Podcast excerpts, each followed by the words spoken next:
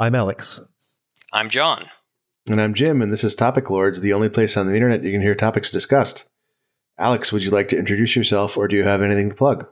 Sure. Uh, I'm Alex Diener. I write video games and make Let's Play videos for the internet. A thing that I'd like to plug is a game I Let's Played a few years ago called the Royal Cosmonautical Society.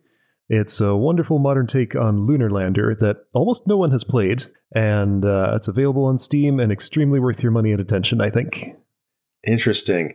Uh, can you briefly elaborate on that? How do they expand on Lunar Lander? So there are a bunch of different mechanics. Like there's one set of levels where you have a grappling hook, so you can pick up a crate and it has applies some physics to your ship. There's another one where there's water on the planet you're on, so going underwater, it wants to push you upward, so you have to thrust more downward to uh, to overcome the the buoyancy of the ship. Yeah. So basically, just a bunch of different mechanics layered on top of this highly momentum bla- uh, momentum based uh, spaceship flight. yeah, it kind of sounds like uh, in the in the thrust lineage. Yeah, exactly. Cool. I haven't I haven't played Lunar Lander in a long time. Is that the one where you are falling from the top of the screen and you have to fire engines to prevent yourself from crash landing? Yes. Got it. Okay. That does sound exciting. Uh, and John, would you like to introduce yourself, or do you have anything to plug? Yes and yes. I'm John Bettonville. Did, are we really Yep. doing this? Oh, oh, oh, I've done it. It's been done. It's been recorded. The identity of John Mystery is revealed. the arc is over, folks. The, the arc's been over. That's it was over the last time. But we didn't. Had- we didn't. We never had- found out who uncovered your identity. That part is still ongoing. So I've gotten permission from that person, and now that person is the arc. Right. And I have a clue to that person's Oh, identity. you have a clue. Is that what you're plugging? Yeah. well, I'm I'm going I'm I'm going to plug a few things, Jim. We're strap in. We're we're we're doing we're doing this. But I will I will say that the person who identified me on the internet is an existing topic lord Oh. and lives in the same city as at least one other topic lord. all right. All right. That narrows it down a bit. And maybe when they they when they hear this, they'll they'll be like, "Cool, here's the next clue." But we'll see. I'm uh, so I'm curious if they recognized your voice from the Frog Fractions Kickstarter video. Hmm. I mean, that's possible. But okay, so you that wasn't what they said. How they said they found you. No, I, I didn't ask. I, I said congratulate. I, I actually I didn't say congratulations. I, I said I initially said eyes looking sideways emoji, Um, Very good. and from there we we had a few additional interactions. It was it was very nice. Um, anyway, try to figure out who that was. Good luck. But in terms of in terms of things I would like to plug, um, the one thing I'm going to plug is that I was in a musical uh, since the last time I recorded a podcast here, and that musical is Blaseball, the musical, The Deaths of Sebastian Telephone. So we can just start on the first topic then, which is Blaseball the musical. Yeah, I'm a little nervous talking about this, in fact, because I think I, I feel almost like I'm a pretender in the space of Blaseball fandom.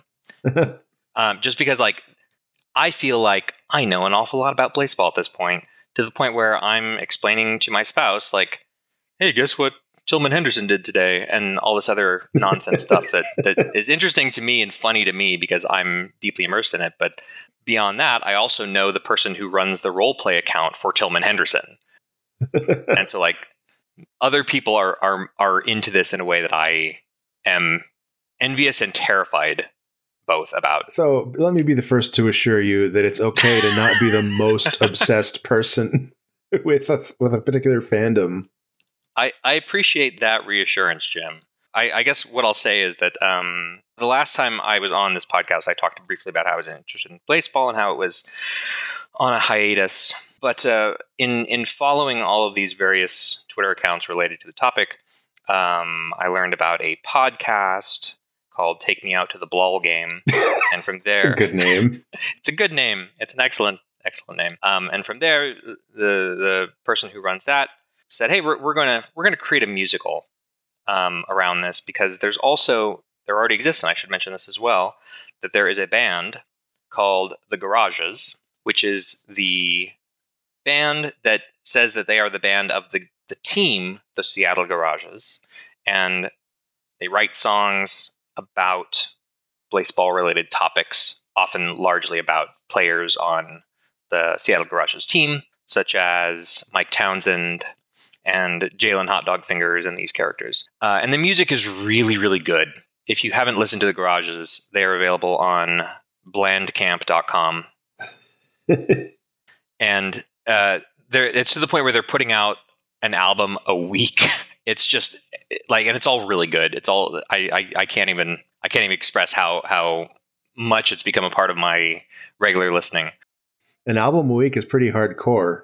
Yeah, yeah. There there are I mean there's a lot of contributors for sure, and I think it, it keeps growing as more people are getting interested in submitting things. Um, I'm on the Discord for the label that is creating these things.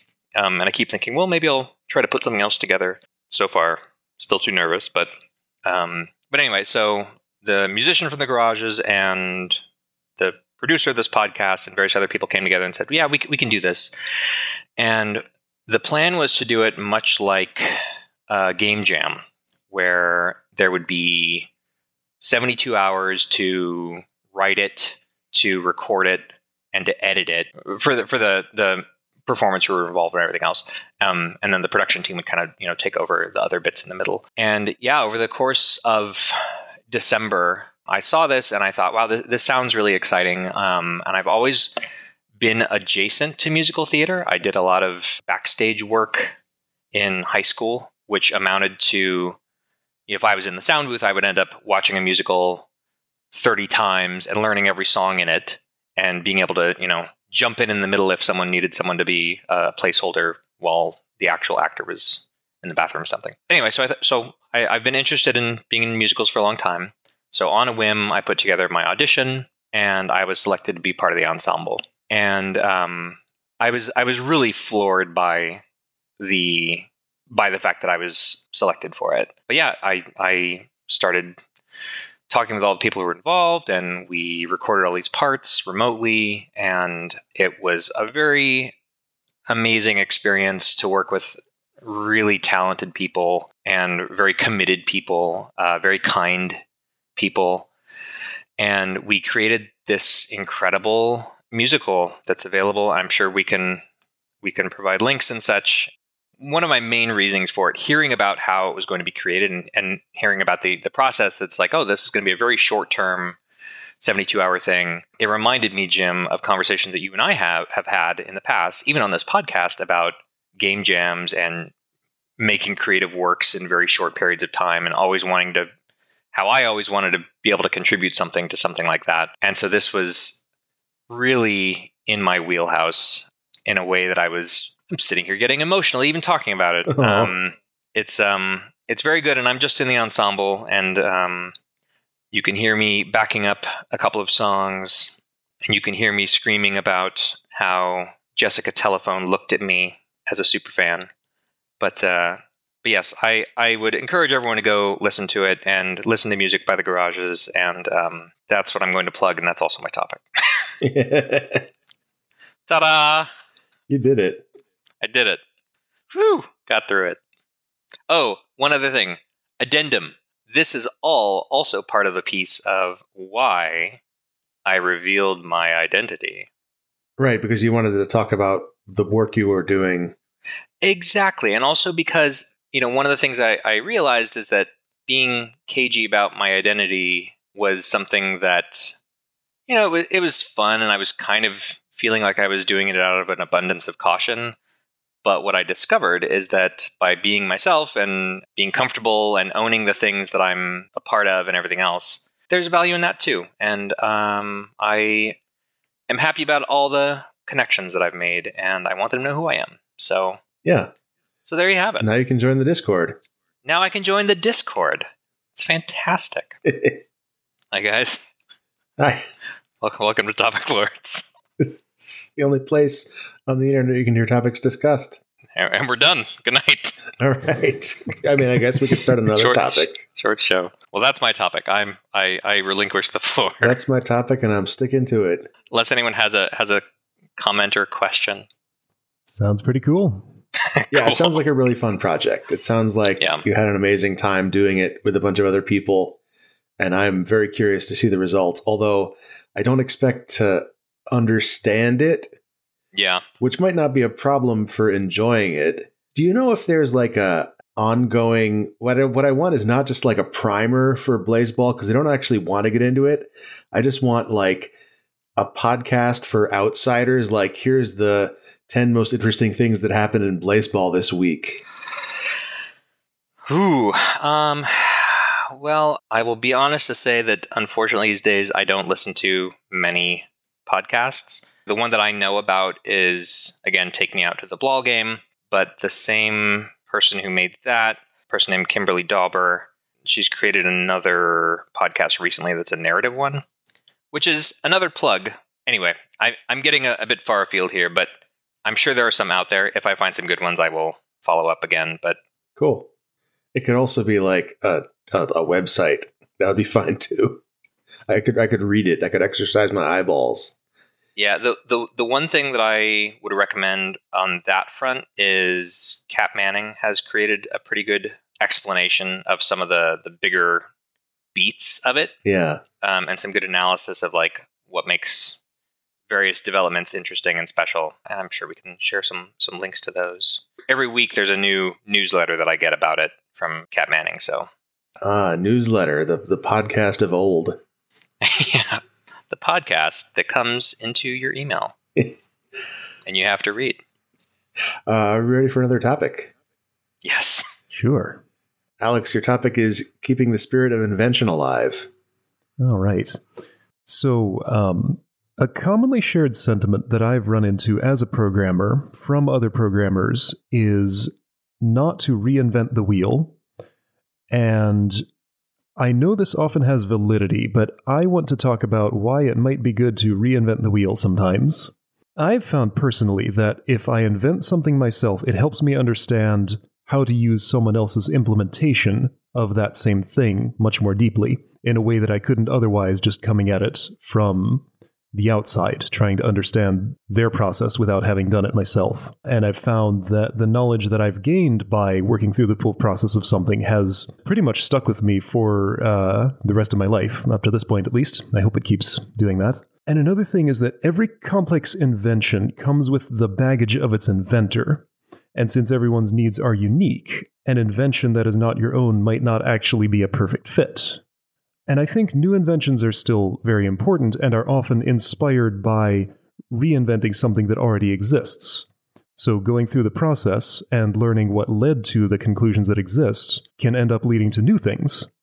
Yeah. So, the don't reinvent the wheel advice, I feel, stifles this sometimes. Do you have a specific example of something that you would apply this to? Because I, I think I, I agree with you, and I'm I'm thinking of a couple of things that kind of apply in in in what I'm doing with my my job right now. But Yeah. I would love to hear about some some concrete examples from your perspective about this. Yeah, so one example that I would give is that uh, I'm, I'm doing some work in 3D, and instead of just using Unity or Unreal with all the baggage that those two come with uh, technical, legal, future proofing, all that other stuff uh, I've written my own 3D renderer. And this is something that's fairly complex, and I think it is important to to keep on inventing in this space because I've done some things with my renderer that I think would be difficult to do in these two others, or at least difficult to do as efficiently or as idiomatically as I do them for my workflow. So that's one example. Another thing is I'm creating for the game I'm working on now a non destructive audio synthesizer and processor that integrates into my makefile. I don't know if anything exactly like this exists, but the idea for that is that I would have a configuration file that specifies how to combine basically a, a bunch of waveforms together to produce a sound effect. And that configuration file is the only artifact that I need to actually uh, store to describe what the audio output is. I don't store the actual the actual sound file. I can just generate it from that. Ah, And then it goes into the build as a generated Mhm. wave file. That's interesting. Yeah. Yeah, I think like the, most tool chains nowadays would just put all the source wave files in the in the output build and mix it in real time. Yep. And there's definitely merit to doing that. Again, I just think like multiple approaches, the, the more different, the more people really thinking through these problems, uh, uh, the better.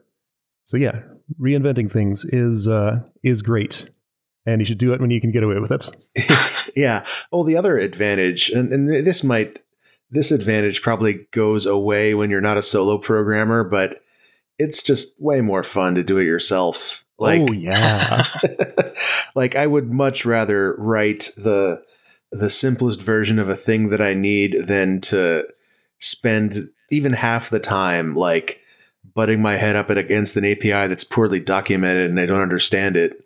And that also has the advantage that you can, if it breaks, you can fix it yourself instead of sending a support ticket out. You know. Yep. Yeah, it, it's uh, it's a big deal. It's it, it makes a big difference in my personal like how much I enjoy my work, which makes a big difference in how much work I get done. Something that occurs to me about the idea of not wanting to reinvent the wheel seems to be the the sort of thing where if there are a lot of standard tools that do a lot of things that let people create at scale, then if it's a like a very broad solution that may not do things very efficiently or something like that, like you may be able to get away with it without having to go back and go back to first principles on on the creation of everything. But on the other hand, it reminds me of when I was learning about computer programming at all, and I had to implement a linked list. And everyone in the world has done that at some point, presumably. Um, and so mine was not going to be some new and special thing, but seeing how it was working allowed me to then have it's almost like I had that step in in mind and in recent memory and then could use that to do additional things. So it's almost like if you do start from the very beginning on something, then you have to come up with a creative way to get to the result that you want. And you may find a way that like you said for your workflow ends up being the optimal way of doing it for what you're trying to create even if it's not going to be the thing for you know other, people who might be trying to do something similar and don't have the wherewithal to um, start from the beginning. Yep. Yeah. And once you've uh, implemented a linked list once, anytime you see a linked list later, you know exactly what it is and pretty much how it works on the inside. Exactly. I am perpetually in a state of feeling like I'm an imposter when it comes to programming. So forgive me if I go a little a little by the wayside here on this. But um, that was one of the things that that object oriented programming was really hammered into my mind. Again, going talking about when I was like first learning about programming, it's like create this thing that does this very simple task that you need it to do, and then you always have that. And then create another thing that uses that very simple thing, and now you have something that does something slightly more complex, and et cetera, et cetera, et cetera, until you have these very, very complex structures that are all kind of interconnected, right? Yes. okay. Just reminding myself if I actually know if I know about programming. What's your job? I'm a data scientist. Jeez. I always feel like I'm about to forget everything I know, but just look at something wrong. Anyway. Yeah. I suppose actually that leads me to another uh, another thing that I kind of reinvented and got some benefit from. So I write all of my code that I can get away with in C, mm. but I have my own object orientation layer in C that I can use without just going straight to C. It's very lightweight. There's not a whole lot to it, but it does exactly just the set of things that I need. And I can stick with a simpler language that um, perhaps has better compile times. And yeah, it just it fits my exact needs perfectly. Uh, rather than having to compromise and use a completely different language just for one or two things in it. Interesting. So you have a very small underlying bit in C mm-hmm. that that does the heavy lifting for all the other things that you will need to do, which you can then yeah. do in C++. Exactly. That's cool. Yeah. Right now, the big project that I have been working on at work involves passing variously aggregated files back and forth between R and Python scripts because there are some things that R can much more easily parallelize compared to Python, which seems to have trouble with that. It's funny because right now everything works and it works the way that we would expect it to and it, and and like you can you can start it and press the button on it and it generates the thing that you want after some time. But I'm always thinking about now that I have this thing that does all of this stuff, what would it take to go back and make it so that it is efficient? right. because right now it's just it's really held together with rubber bands and and sticky tack and stuff. But it works. And yeah. sometimes that's what matters. Maybe that's enough for now. Yeah. Yeah, anyway, so I just kind of leaned into this as uh, my ideology for programming, uh, ignored the advice I was given by people who tell me don't reinvent stuff, and I feel like I've just seen huge returns in that investment. Like the code that I'm writing now just feels like the most expressive code that I've ever written. Uh, using a whole bunch of systems that I've invented, really just for myself, and yeah, it's just I've I've seen uh, huge benefits from doing this, and I think it's worth thinking about. It doesn't fit every situation. Uh, so, yeah, the, really, the lesson here, I guess, is to do the thing that fits your situation best. But sometimes what fits your situation best might be just to invent something from scratch, even if it already exists somewhere else. The other thing that I I don't know if this is a f- fair a fair thing to point out or not, but like the poster child of don't reinvent the wheel is npm. npm. I should know what that is. Uh, let me let me look that up to make sure I got it right. The package manager. What does it stand for? Node package manager. Every package in npm that you might pull in is going to pull in a dozen more, which are then each then going to pull in a dozen more to the point where like if you rely on anything in npm, you're relying on the work of a thousand people. Mm-hmm. And although any one of those packages can be broken in some way, any one of those packages could be updated at any time and breaks break and break something. Yeah. Like there was a um uh, what was it? The guy who wrote the module called left pad, which is left just pad. I was wondering if that was going to come up. which is Yeah. just a function that adds spaces to the beginning of a string. Like that guy, I think in protest he removed his package from the repository and broke thousands of other packages as a result to the point where like legend. npm decided we're just going to like recreate this package and break our own rules like the, it was a big disaster and like e- even if something like that doesn't happen you're still relying on like a teetering stack of dependencies a thousand miles high to run your commercial website it's ridiculous Yeah, left pad's definitely a fascinating story. Just like how far these things can go and how widespread something like that can get. yeah Yeah, I'm I'm perpetually living in fear of this uh, frightening structure that I've created is because it has so many interlocking parts that could could be updated at any given time if I get the new version and it does something slightly differently yeah. then yeah I'm phew phew not even gonna no not tonight. It's the weekend not tonight. It's time to take a break from that stuff. Uh are we ready for another topic? Yep. sure Uh, my topic is a couple of weeks ago, I made turkey burgers with shredded zucchini mixed in, and it was great. Today, I mixed in shredded cheese too, and now I'm convinced I could mix in anything and it would be great.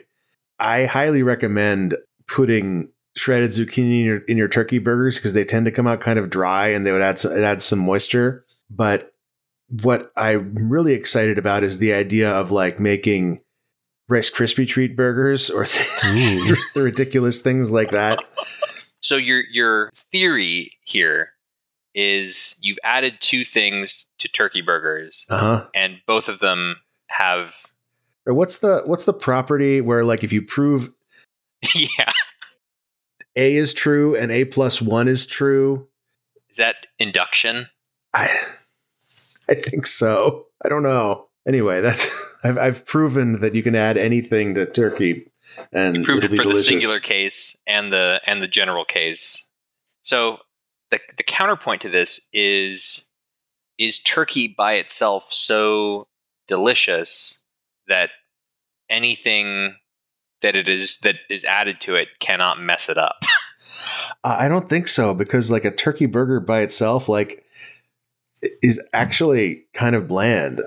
It doesn't have its own like like it's not as fatty, and this is why people cook with it because it's healthier. You know, it's not as fatty as a beef burger. Okay, I guess my question is with the zucchini, and I will preface this by saying that I'm a little concerned about the way that cooked vegetables are going to work if they are just like totally mixed in with cooked meat. Uh-huh. Um, if they're if they're small, in particular, like mixing in diced onions with meat, to me is something that I I don't think I can deal with. yeah, so- like well, so- you, you, do you not like raw onion? I don't like raw onion generally. Um, I, I tolerate onion as as an aromatic thing, but not as a food thing. Yeah, I definitely I get what you're saying. Like the uh, if you put diced onions in a meatloaf, they'll come out pretty much intact. Yeah, no thanks. But zucchini is like I, I mean, ha- have you had zucchini? I'm I mean I'm sure I have. I can't think of when I've had it recently, but It's not onion. Right. It's but uh, it's but it's also it's very fibrous, right? um Or am I misremembering? maybe it is a little bit like a, a slightly fib- more fibrous cucumber. Yeah, okay. I was thinking somewhere between like a squash, like a yellow squash. It's a squash. It's definitely in the squash family. right. Yeah, Okay. But you shred it, huh? yeah. Hmm. What what is the like what quality because I'm thinking about what happens with the taste for one, but then also what happens to the texture. Like how does the how does the texture hold up? It as definitely becomes a unified. It feels like a unified thing, like a homogenous mass that you've created. wow.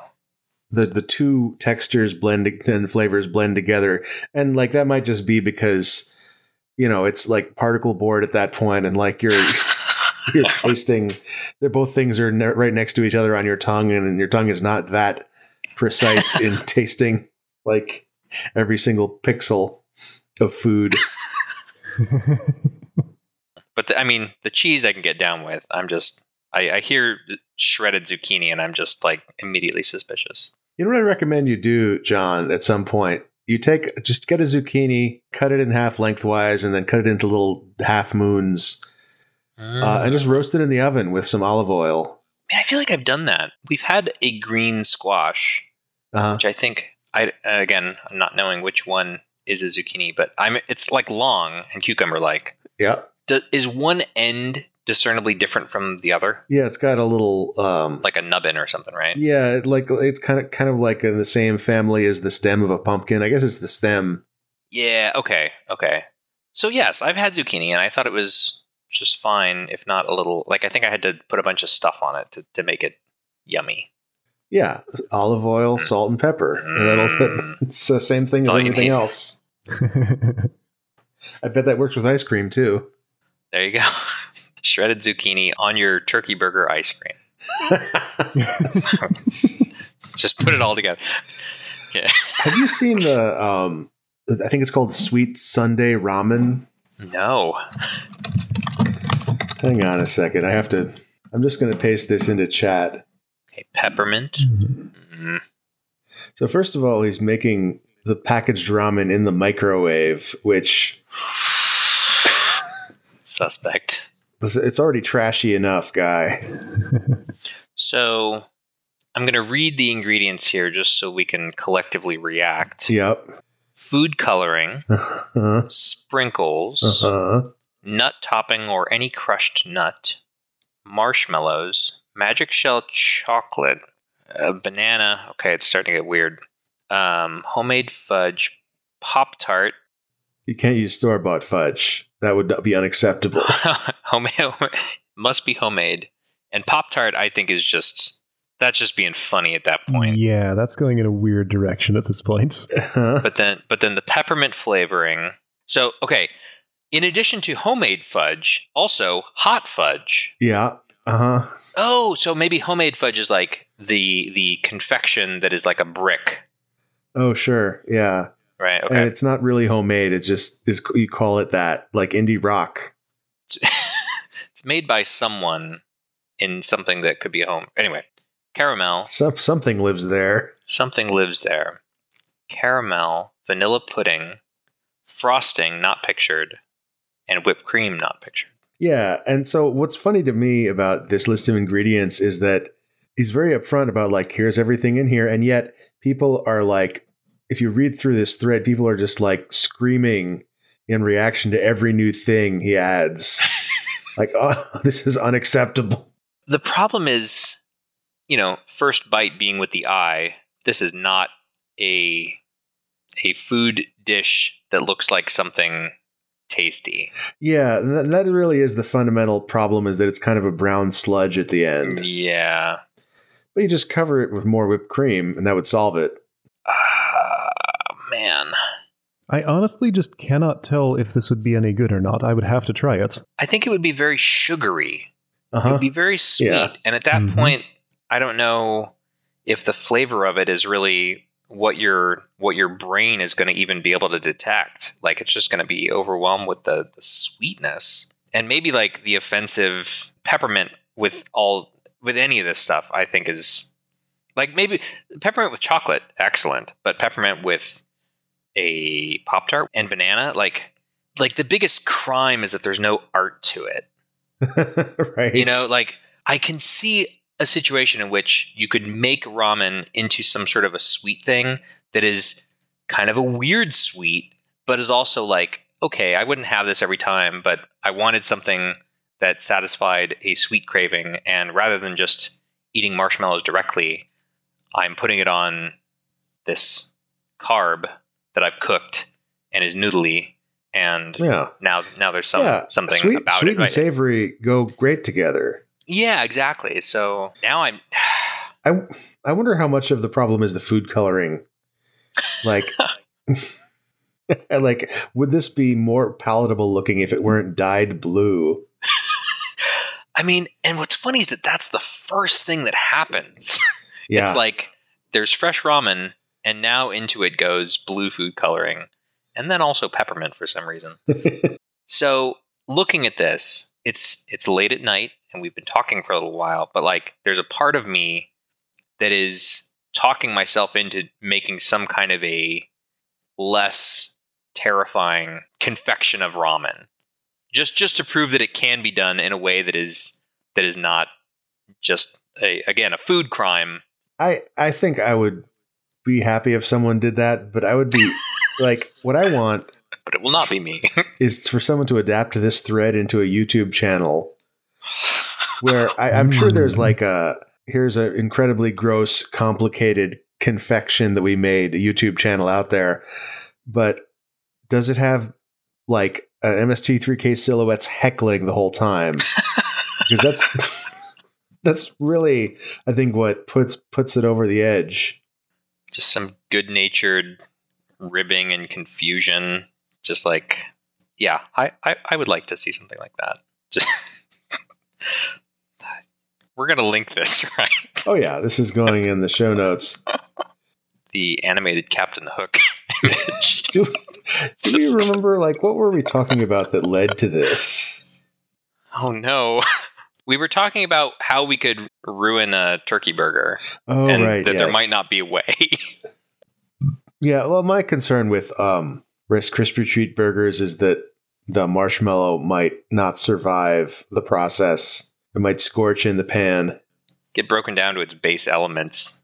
Yeah, I, suddenly there'll, there'll be a congealed horse horse hoof in the pan. is that, is that something where you could cook the burger partially in some other context and then like Oh, inject yeah. marshmallow fluff into it at the final stage? Right, Rice Krispie Treats. You don't bake that. You, um, I think you you heat the marshmallow so that it's gooey, and then you just mix it with the Rice Krispies and the butter. You also have to heat the butter, uh, and then you just let it set. So obviously, what you have to Hmm. do is uh, make ground turkey like Oh, crumbles. no. It's a loose meat, crispy marshmallow burger. Yes, yeah, and I guess Oh no! I, I like uh, you don't even have to form patties. Just make like a sheet pan of it.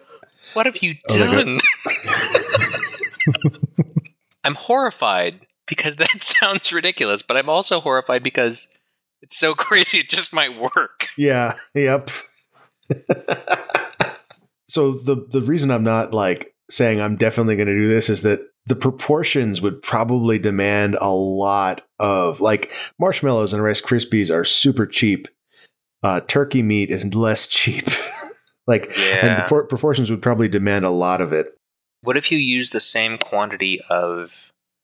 I'm imagining like rather, sorry, rather than doing a a sheet loaf of it, having a bunch of petri dishes essentially, where you just have a very thin layer of it, so it almost is still like a patty, still round, but Oh yeah, um, it's almost like you'd use one marshmallow per per burger. right. Like you wouldn't yeah. need, wouldn't need a ton, right? Just enough to kind of hold it together after you've done this thing. That's the sensible way to do it. That's the sensible, ethical way to make horrible Rice Krispie treat burgers. I mean, Jim, now I'm looking forward to the. So, for those of you who don't know, Jim and I have been just occasionally sending back and forth pictures of the food that we've cooked lately. And it's when I see the food that Jim's cooked, I'm usually very excited. And I'm, I'm now I'm looking forward to the moment. One of these days, I'm going to get a photo, and I'm and I'm just going to go. Oh, what's Jim cooked up today? And I, I'm going to be horrified and delighted. I, I I don't think I'll be able to get my wife to eat this. Is the problem? Oh no, not at all. No. Jim, nor should your child eat this. Don't do this to him. yeah, no, I have to like wrap it in wax paper and sell it at the bake sale. yeah, exactly. When you need to, you know, do fundraising for school. my next Kickstarter. Are we ready for another topic? yes, please. Uh, this is a write in. Miko asks Do you know about As Slow as Possible, or should I put it in the topic bucket? Uh, I did know about As Slow as Possible, and I'm excited to talk about it. This is a piece by John Cage where the entire conceit is that you're supposed to play it as, sl- you know, I think the word is actually slowly, John Cage, as slowly as possible. Is So you got the name wrong. Write in in the comments if uh, if you think I'm being too mean to John Cage. I mean, what's he gonna do? Yeah, it's a good point. He can't sue me. You are being sued by the estate of John Cage. The, the entire conceit is that you're supposed to play this piece as slowly as possible. Uh, and there's like, for example, a project. Um, uh, let me actually look this up. There's a project in Halberstadt, Germany, that began in 2001 and is scheduled to finish playing the piece in 2640. Jeez. So pretty slow. That's uh is that as slow as possible? Slowly as possible. No, it could also they could take one second longer and it would be even slower. I know a little about John Cage, and he, he also who wrote four minutes thirty three seconds, which is a silent piece that is performed in front of a piano or or however you want to do it, but it's supposed to be played for that long, and it's just silence the whole time. And the idea is that the audience changes the how the, the performance sounds at any given thing, and that's that's the experience of it. So it's very very much like experiential music projects, right? Yeah. So I, I like the idea that many of the things he's created were created with an instruction manual that says this is how you kind of remix this and make it something interesting. Like Yeah. like the, like the the music itself is not the point. It's the you know all, yeah, all he's the a things troll around joking around. Like. Yeah. this is something that I've I've talked about on previous episodes, and I'm still I'm still I've been grappling grappling with it all my life. Like, what is the difference between John Cage, the serious artist, who is clearly just trolling and joking around with most of his pieces, like. You, you have to imagine like this he's laughing because this is a hilarious idea. I can't believe I got away with this. And like basically all of my artist friends who do the same thing and nobody gives a shit or it's at the, at the very least it's considered lowbrow art. Like, what is the difference? I feel like part of the difference, at least, is that I don't know if you were asking so that I could give you an answer. I would love to hear your answer. So, okay. To preface this, I took a class in my undergrad years about um, sound and culture broadly. and there we had a, a, a bit of the time when we studied about John Cage in particular, and I have forgotten quite a bit of that class. But what I what I do remember is that there were other things that he was doing before he did all the avant garde stuff that were significant. And if I'm trying to look up his earlier works that might have had something to do with that, but but that was my my understanding that he, that he was like experimenting with things in a way that was like influential on all these other people to the point where even if he himself was doing some stuff that was off the wall, all these people who he influenced were like, "Oh yeah, John Cage is an influence of me," and therefore, what's John Cage doing? Oh, he's doing he's doing random nonsense. So is this like how Picasso could actually paint a horse that looked like a horse and did so for a while, proving that he was a good artist, and then did all the other shit? Yeah, I mean, it, it's like in order to be taken seriously when you break the rules, you first have to know the rules, and then you can screw around with them, right? Yeah. I mean, I because like the things that I remember is he he was doing things related to um, like prepared pianos and stuff like that, and tape loops and other other stuff that was just playing with these different concepts. And again, you know, early 20th century when this was going on, like there maybe wasn't a lot that had been allowed in that sort of that sort of space, right? By any by anyone who was serious. So the the one project of his that I really like a lot and I try to recommend to anyone when the topic comes up is something called indeterminacy. Are you familiar with this this uh, thing? Uh, not by that name. The premise, as I understood it, and I may get some of the details wrong, he would record these a series of one minute bits of audio during which he would speak and tell some anecdote that would fill up the one minute space.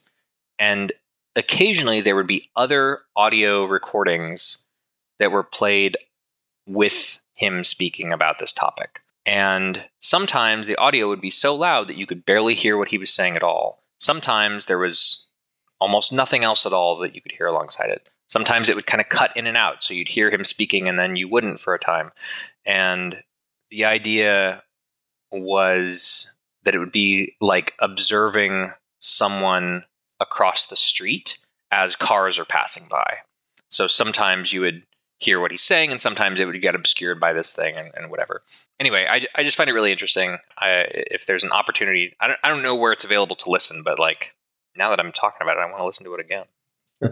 but in terms of like something that's by John Cage that's that's accessible to humans, um, which I think a lot of his work just isn't. John Cage rant complete. Before we move on to the next topic, I want to discuss a YouTube video I saw called As Slow as Possible, As Fast as Possible,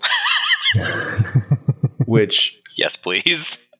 Let me see if I can. Let me see if it's still up, actually. It plays the notes of the cage piece as slow as possible, as quickly as possible, such that every note can be recognized as being at the correct frequency. So it plays a single cycle of that waveform. Oh. How long are these waveforms? So we're talking like maybe uh, a 50th of a second. Oh. Dang. Uh, yeah, so the whole piece is 36 seconds long. I'll paste that into Skype chat as well. I want to experience this.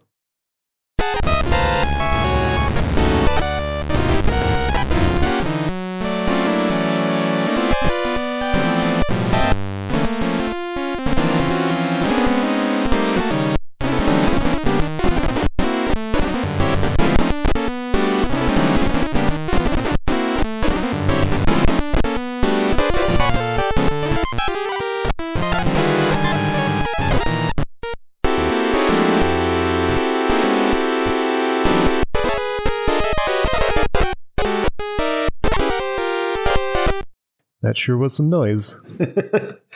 uh, so there's a description in the. Um, I, I, I, slightly misdescribed it. Uh, the description is that they took the n- shortest note uh, and used that uh, the complete wave wave cycle of that note as the um, the base unit of the the tempo, and built the mm. rest of the song around that. And so that that that one note is just barely long enough to recognize it as that note. this this was exactly what I was hoping for. like I don't think I've ever been told, "Hey, there's this there's this video that's this thing," and it it is exactly what I was what I was what I was hoping to hear. Didn't know what I was expecting, but I was I was thoroughly satisfied by what I got. Yeah, John Cage, legendary music troll. Are we ready for another topic? Sure. Yep.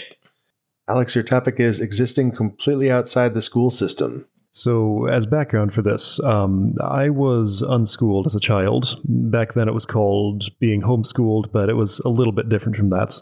And I did not go to, I don't have any kind of college education or anything. And sometimes I have to actively remember that this makes me unusual. So, so, so wait, so hang on a second. So you say unschooled, they called it homeschooling, but right. I should elaborate on this. Yes. So homeschooling, as I understand it, is the idea of doing structured teaching at home, basically an equivalent of what you would get at a, a school that you actually go to.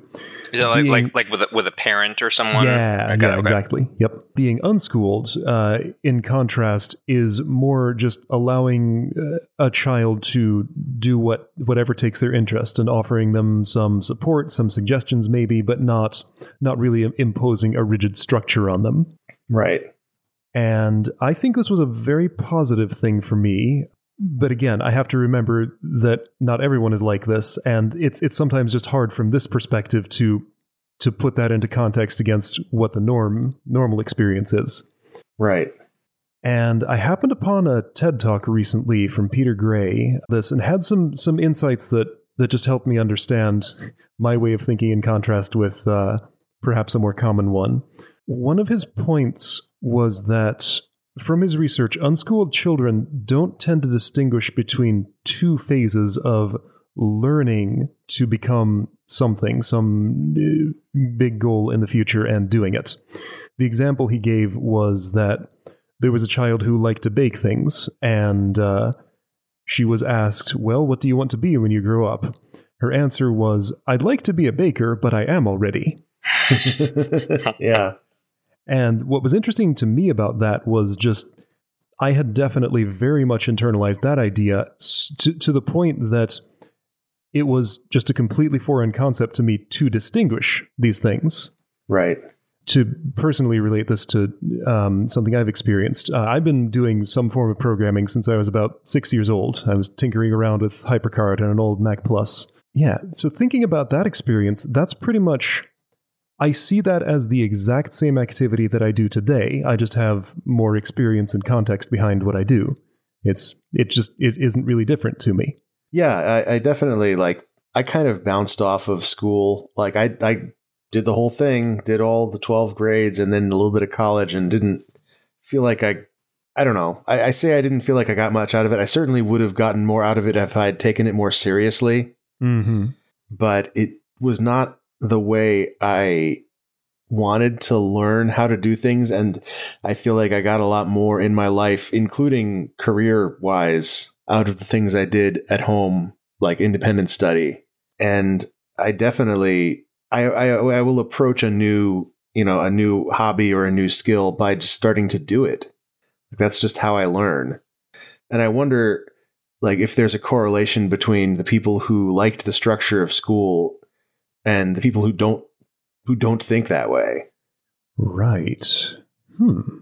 It's interesting to hear about this because um, how do I want to approach it? There, there, there's many different angles from which I can approach this. So I was raised for the early year, the very early years of my life. I was living on a farm in rural Oregon, and while we were on that farm, my older sisters who were of like middle school age, maybe mm, elementary to middle school age, they were not going to a school. There was a community school where you know the adults would kind of go and talk about topics related to philosophy and things like that and the kids would be around and be able to do some activities and there may be some you know an adult to kind of make sure they're not getting into trouble. But it was largely at home. We had a set of encyclopedia and we had a forest, and so we could go and look and, and, and do a lot of a lot of things just locally. Mhm. Um, and and so in my family, there was this kind of this mytholicization of the idea of homeschooling, which what was the term you used? Unschooled. yes. We said homeschooling, but it was really that. It was really unschooling, and that kind of persisted. So of of my older sisters, one of them is very insistent that being not within the school system was the best thing that ever happened to her in her life. But she also later ended up going to university though and and from there, you know, and she's a very interesting person with a lot of interest, a lot of, you know, very self-taught, self-driven on a lot of things. Another of my sisters when we moved, she started attending high school and she is, you know, also doing very well. She went to college for a little while and then quit. I as soon as I was of school age was in school forever. But because I knew that my older sisters had these experiences, I was always thinking, "Oh, what if I what if I don't want to be in school?" And and and so I was always a, a, a little, you know, thinking I could I could quit and run off and join the circus, basically. But uh, but I never did. But and and with that, also, I'll say there was never any doubt that after I finished high school, I would go on to college, and then from you know and then I would get a job after college. Like, it was, it was, it was very. St- by the time I was of the of the age when when I would be going to school, my my family had kind of gotten out of that that uh, mode that they were in in rural Oregon, and we had also moved to a much more suburban type area. However, what I was going to say was the closest thing that I can relate to that experience of kind of self guided learning is related to music because my parents were both musicians and my older sisters are also musicians.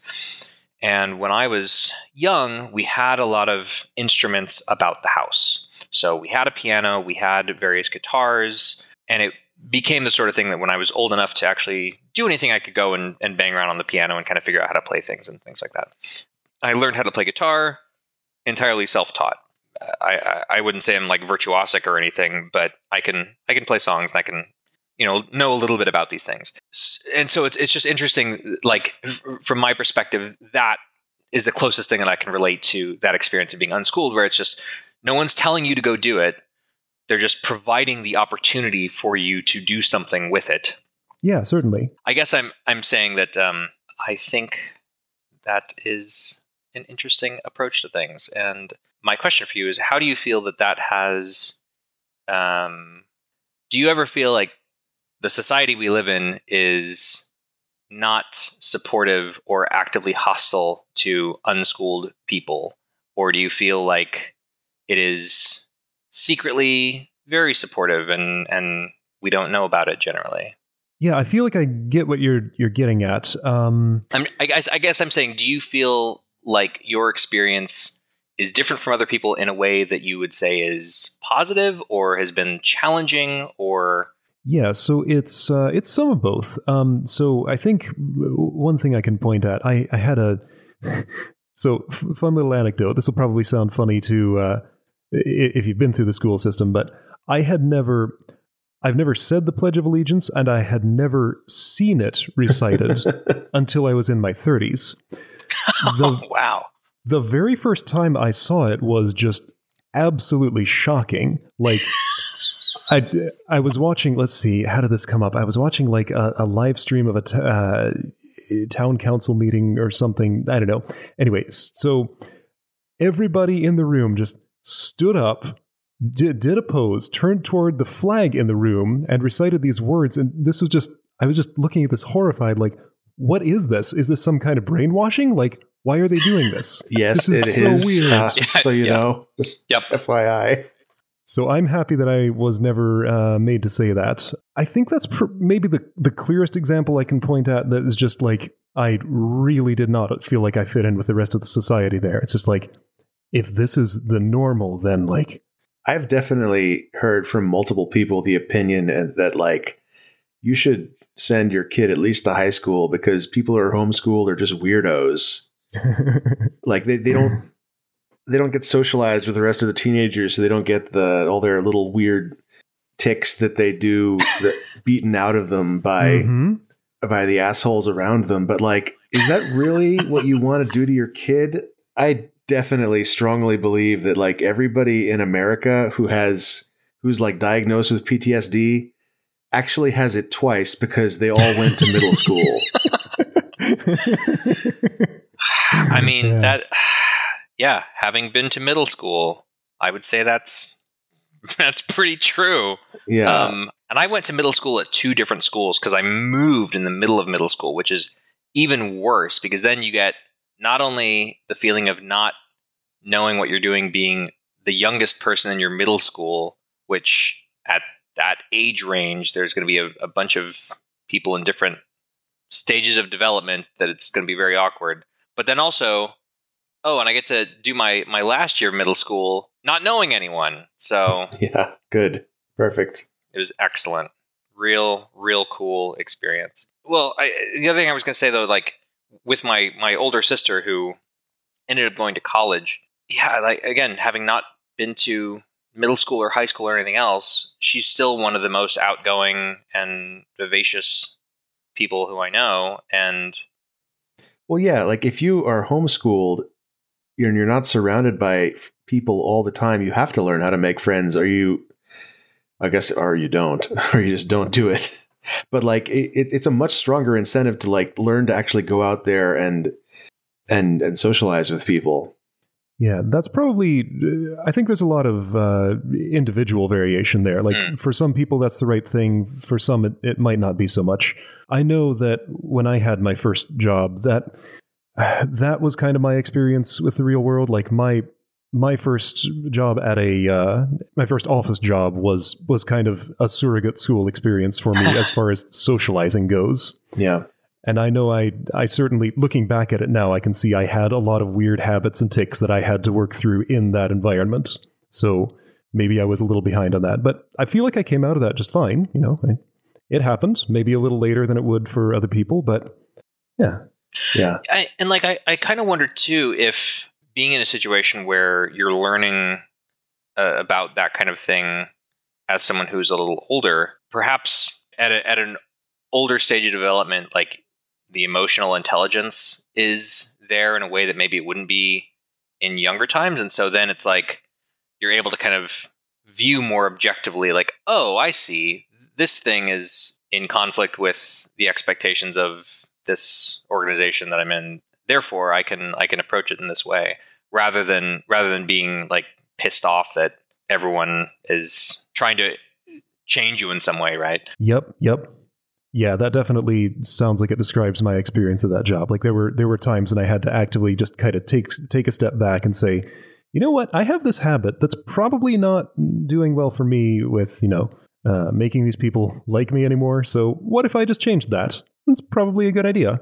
Wouldn't hurt me, and I'd have a better time, and everybody around me would too. And I think that's fantastic because for me to reach a similar conclusion about my work environment required just, you know, a few years of therapy to kind of get through and build that that emotional intelligence that I needed in order to be able to uh, uh, address issues that might have been making people think things about the way that I was conducting my work that that were that I felt were holding me back that were related to interpersonal connections and stuff. Yep. So What's scary to me about things like this is they're invisible until you can look back and see that they were a problem. Mhm. So I'm probably doing so many things now that in five or ten years I'll look back and see, boy, what the heck was I doing then? I why didn't I figure this out?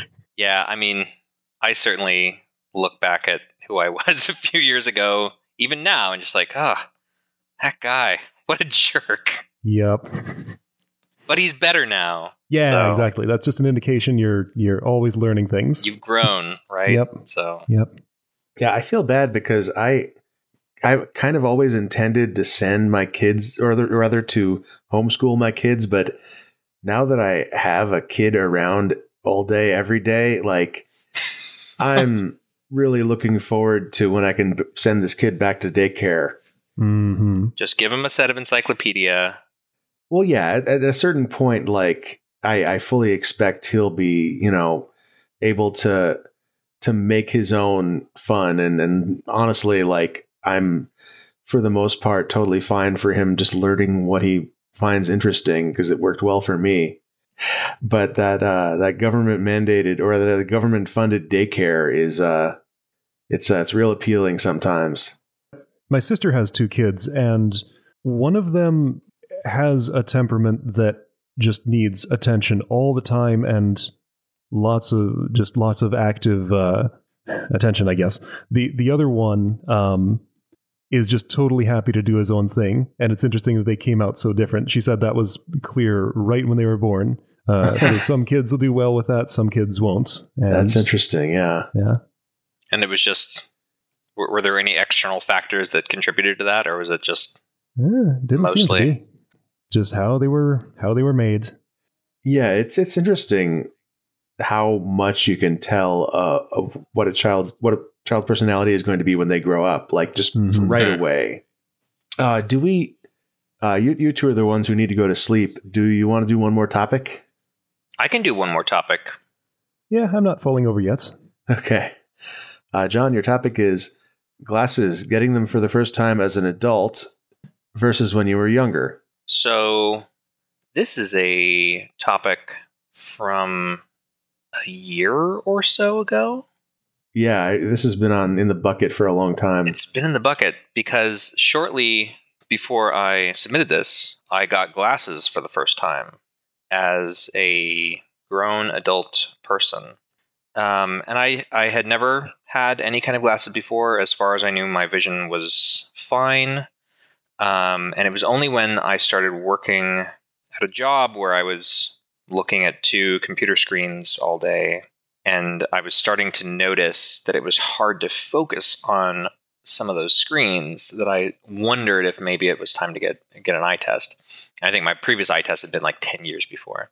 And so I got glasses for the first time and I'm really interested in hearing the perspectives of anyone who has had glasses for a longer time, like perhaps since some adolescence or thereabouts, because my experience was first, I felt like my eyes were getting pulled in every direction, and also that the floor was coming up at me at weird angles because I have an astigmatism in one eye, and and I, I didn't know about it, but then I got this correction for it, and and then it became very obvious that something is really weird and off.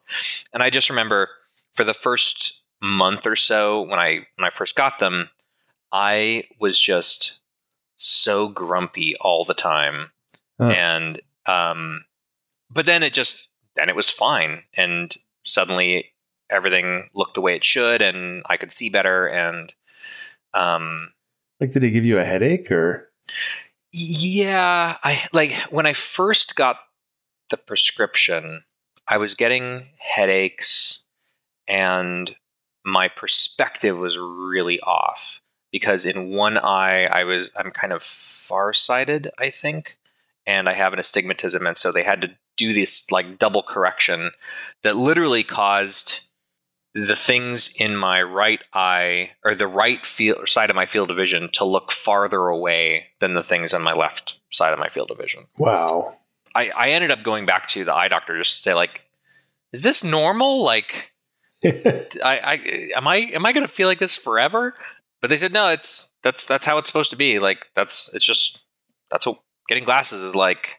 And then of course it was fine. And I, I actually just recently got a new prescription, and these are a little bit different too. But they were much easier immediately to wear than those first ones. So I don't know if it's a, a matter of my my previous prescription was a little goofy compared to what it should have been, or or if I'm just using. I have this um, I think it's called an Eyezen lens, which sounds like a brand name of some some kind, but it's kind of like a progressive lens where in the middle of my field of vision, I can see things at a distance of a few feet, but then if I look away from the middle to either the side or the bottom, then I can see things up close in more detail. So kind of like I guess what a progressive lens is supposed to do, or like a bifocal type thing. But anyway, I'm I'm just my my question to to any of you who have had glasses for longer is what was your experience like and do you do you have any weirdness that happens when you get new prescriptions any tips for those of us who are struggling? Uh, Alex, when did you get yours? Yeah, so I got mine. Uh, it was I. It was also in adulthood. I think I was about 24, 25. Damn. Okay, that's all three of us. So this is this topic is just a bust. But even so, I mean, I'm I'm like, that's not that old. so I, well, do you? I mean, I guess my question is, do you remember it? Do you remember? Was it a traumatic experience? Was it weird? And how is it now? Yeah, so my experience was a little different from that. I was so I'm nearsighted and I was very stubborn about it for the longest time and didn't actually realize until I got glasses just how much I was holding myself back by being Hmm. stubborn about not wearing them. Once I put them on and took my first drive after having them, it's like, whoa, there's a there's a texture on this road. Like it's not just this this gray smear here. So yeah, it was really a very positive experience for me. Um, as soon as I had those glasses on, like there was a little bit of adaptation, but I I just I had no thought of taking them back off. It's just like, oh, this is obviously much better. This is how This- the world works. This is an improvement, Yeah. This is everybody else's normal. right? Yep. It's funny to me thinking about that, like, and wanting to have that that clarity, because my spouse has had vision that's not great for a long time, um, almost since she was probably when she was in high school, even. But at various times, she's gotten glasses and then just hasn't worn them, and just Hmm. accepts that things are going to be fuzzy because it like, eh, it's fine. But anytime we would go on a hike, she'd be like, I want to see all the pretty leaves up close. So Right. I'm going to wear my glasses. Well, yeah, like if you're sitting in front of a computer screen, you can just kind of squint and lean in. Mm. But To, a, like, to a point. yeah, I guess you could do that with leaves too. well, that's what's funny for me too. Is like I again working at a computer screen and finding that things were fuzzy and getting closer and closer and still not being able to see clearly really freaked me out. Which is kind of what what got me to go to the eye doctor at all and got glasses in the first place. Is that like yeah, and that, and again, I think that might have been because of the astigmatism, which is where there's just like a is it a dent or something, some some sort of weird misshapenness that just makes makes things not great. yeah, Instead of a lens, there is a dark orb. yeah. My experience was that um, I remember jokingly putting on someone else's glasses when I was 20 and being like, "Aha, uh, it looks a little bit better." But I was like really tired, and I was just like, "That's probably an illusion." It's probably like me just thinking like, "Oh yeah, putting glasses on, things look a little sharper." And I always did fine on the the name the letters eye exams. Mm. I finally got tested again. I guess I was in my early mid 30s and uh, this test actually involved like physically exam like measuring my eye my corneal deformity Oh wow! and the guy was like, "Oh yeah." And uh, this was after like doing the reading the letters off the board thing. He was like, "Oh yeah, you see very well for someone with your prescription." Like I guess I have like high resolution retinas or something. Like I I can function without the glasses. I can um you know, I can read, I can use a computer although like I can't have my screen at a high resolution and lean back in my chair. Mm. So I, I but I wear the glasses because like I I do like being able to see better and I think I look better using them look better in them. Mm. And they were never a problem for me. Like I have astigmatism, but I guess not as bad as yours. But like my experience putting on my glasses for the first time was that oh, I can see it's a little bit sharper now. I can see more detail. And there was like um a little bit of swimming at the edges, edge, the, the edges of my of my vision, Hmm. because the uh, the lenses don't correct linearly or or whatever the right term for that is. And I guess I just learned to ignore it because like when I move my head around and like a, like I'm, I'm looking into the corner of my glasses, I do definitely see like the little bit of a bulge and distortion that's still there. Interesting. And I guess I'm just learning to ignore that. My understanding is that glasses are just kind of like that because eyes are not perfectly shaped on anyone. Right. And when it comes to doing a, a prescription, the reason they have you go through that that whole test, like does this one look clearer or does this one look clearer, is because they're they're trying to just get as close as possible to an approximation of something that's going to make you be able to see better. and it's really just someone's doing the very best they can, but Yeah. but it's it's not going to be it's not going to be perfect ever, right? right. Um, do you know about the um, the upside down glasses? yeah. Um, the idea that that there the, a pair of glasses that literally like inverts what you see in front of you. Yeah. If you know more about it, then I will happily let you talk more about it. But I heard about this from someone that that if you wear the upside down glasses, things will be upside down. But if you wear them all the time, then at some point your brain figures it out and you can navigate the world perfectly normally. Yeah, yeah. You just correct for it, and then when you take them off, you have to correct for it again. You have to be like, oh shit, it's this again. And that's yeah, that's that's the extent of what I know about it. That this was a study that was done. So, was this something that was theorized or was it actually tested? I believe it was actually tested. Okay. I haven't I haven't looked into this. I just I heard someone described this to me and it sounded wild, but then I didn't really do enough research to see if they were just pulling my leg. So I'm glad that someone else has heard of it. Did you ever do the thing where like you put a mirror under your chin and then you walk around and it looks like the popcorn on the ceiling is looks like the surface of the moon? No, but guess what I'm doing right after this this call wraps. Yeah, I'm going to have to try this. Fantastic. It doesn't look that much like the surface of the moon. You have to be a kid and pretend.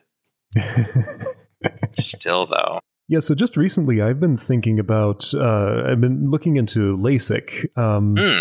Oh yeah. J- just for the not because I have a problem with wearing glasses, but every time my prescription gets stronger, things look a little bit smaller, and that's getting to the point where it's actually getting kind of bothersome.